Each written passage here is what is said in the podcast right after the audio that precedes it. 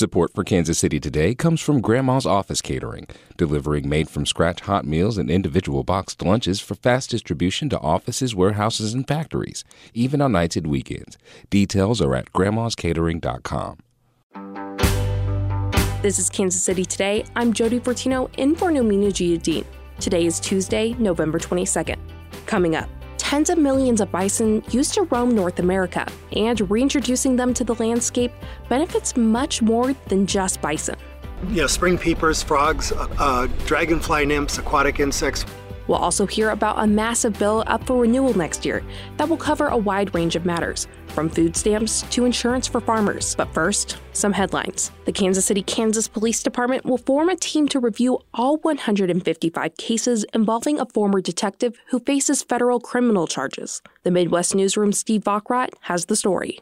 Kansas City, Kansas Police Chief Karl Oakman said Monday that the alleged crimes committed on the job by Roger Golubski prompted what figures to be a lengthy re examination of cases he investigated while he was a detective. Golubski faces federal charges alleging he raped and kidnapped women as well as helped protect members of a sex trafficking operation. Based on these charges, Golubski's tenure in law enforcement was a moral, ethical, and legal failure. Any issues spotted with Golubski's police work will be sent to the FBI and the Wyandotte County District Attorney. The initial review will take up to two years. You can hear more about Golubski's case on the KCUR Studios podcast, Overlooked. In the aftermath of a shooting at a Colorado Springs queer club, one Kansas City club hopes to provide support to the victims and maintain a safe place for its own patrons. KCUR Savannah Hawley-Bates reports. After a gunman opened fire inside a Colorado Springs LGBTQ nightclub, Kansas City Queer Spaces are working to help the victims and keep their patrons safe. At Missy B's, one of Kansas City's oldest gay bars and nightclubs, manager Jen Allen says they plan to put on a benefit for the victims and their families. Well, after something like this, there's always sadness and, and that sort of thing. But in the end, we seem to come out stronger and even more of a community. The fundraiser will take place at Missy B's on Sunday. The bar will donate $1 for every drink purchased. Allen also said the bar is a safe place for people to get support. Legalized sports gambling has generated barely $270,000 from the $350 million that Kansans have spent placing bets. David Condos of the Kansas News Service reports. A report from the New York Times says the low tax revenues stem from the gambling industry pouring money into lobbying Kansas state legislators. The newspaper reports that led to a provision that lets casinos write off the money they spent on promotions, such as offering new users free bets. State Representative Pat Proctor, a Fort Leavenworth Republican who voted against the legislation that made sports betting legal, says it's been a bad deal for Kansans. Even if we decide we are going to make tax dollars on the back of people's hardship and struggles with addiction, we're not getting any tax money from this. The report also says that none of the tax revenue Kansas has brought in so far has gone toward programs to prevent gambling addiction. Bringing bison back to the prairie transforms the landscape in ways that may well make it more resilient against climate change and benefit other wildlife.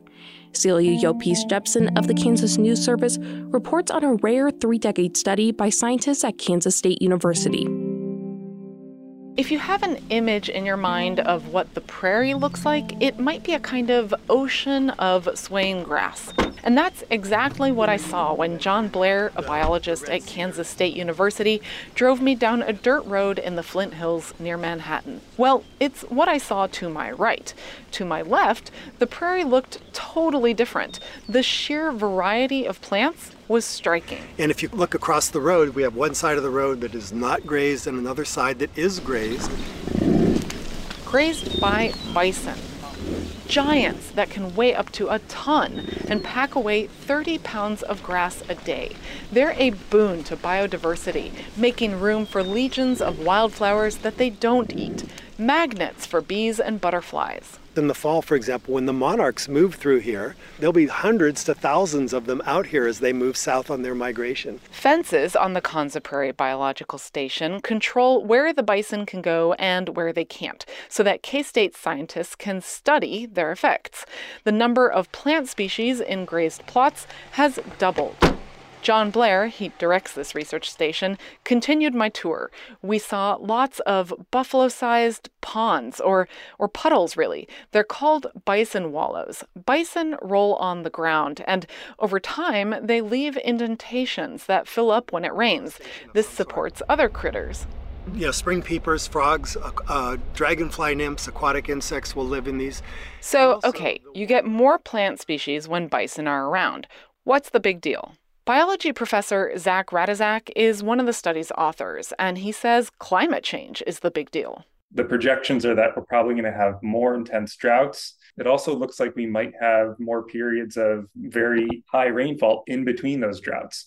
And it's difficult to predict what kind of organisms can cope with this new form of variation. Some plants are not going to fare well, but in richly diverse grasslands, like where K State's bison live, maybe other species will expand to fill the gap and shore up the food chain. By having a broader portfolio, the chance that we have one of these winning species in the future gets higher. North America once supported tens of millions of bison. Settlers and their descendants nearly drove them extinct and replaced them with barbed wire and cattle.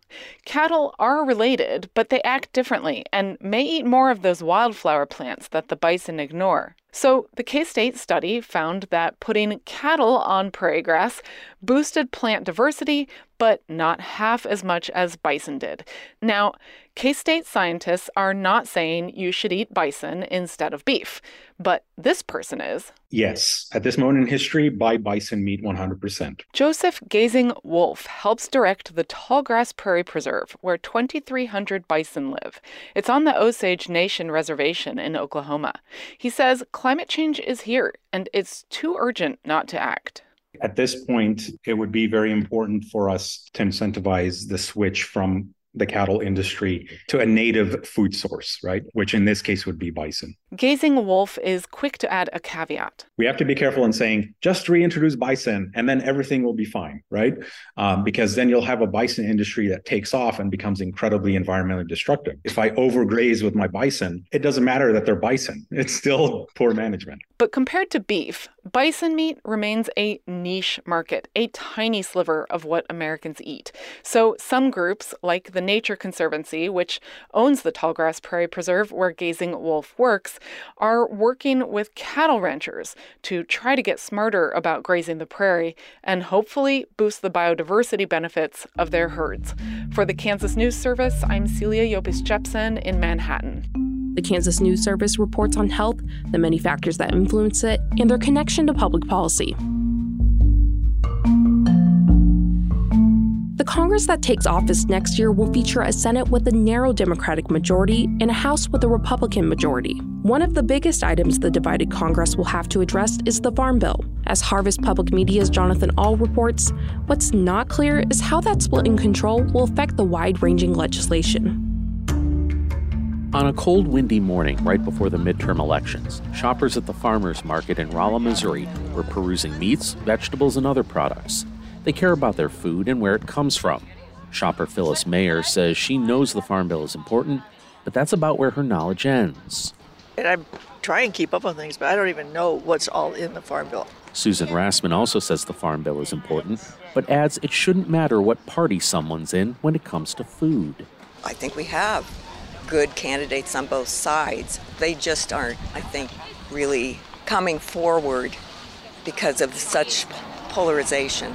As partisan and divided as Congress is, the Farm Bill may still be neutral ground. The Farm Bill is almost unique in recent history as being a bill that typically has uh, supporters from both parties and opponents from both parties. Pat Westhoff leads agricultural research policy at the University of Missouri.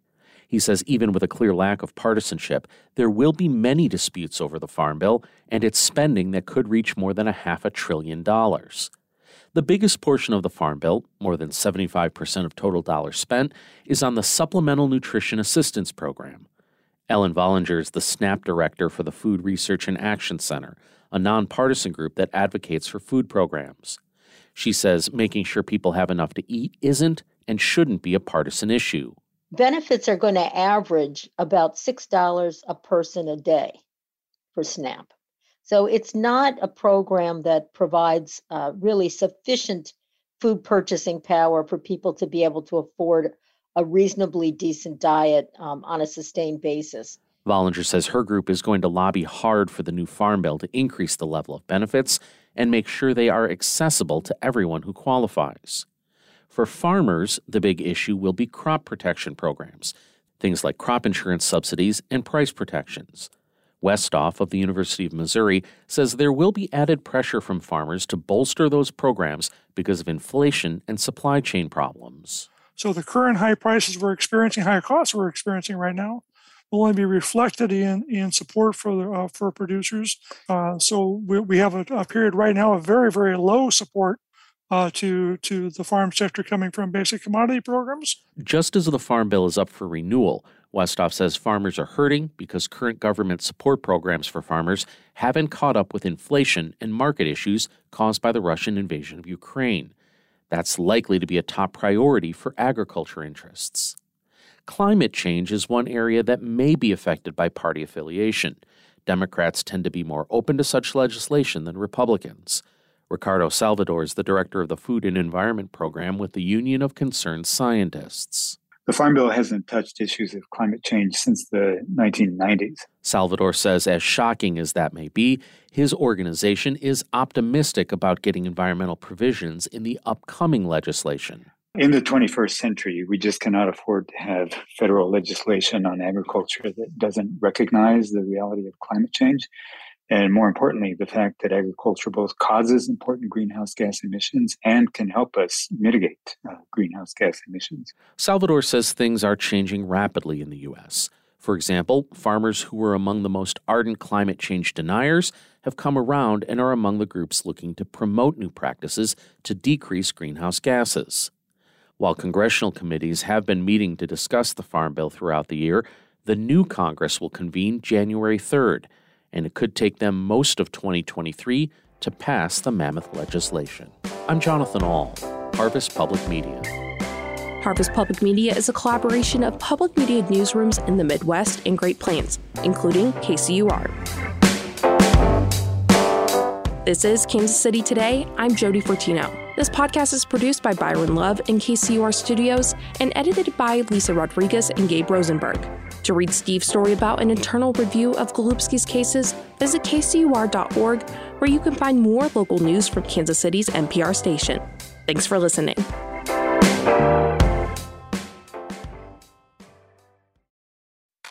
You listen to Kansas City Today every day because we're your local, reliable news source. You take us seriously. But now it's time to have some fun. Join us at our annual benefit Radioactive on June 14th.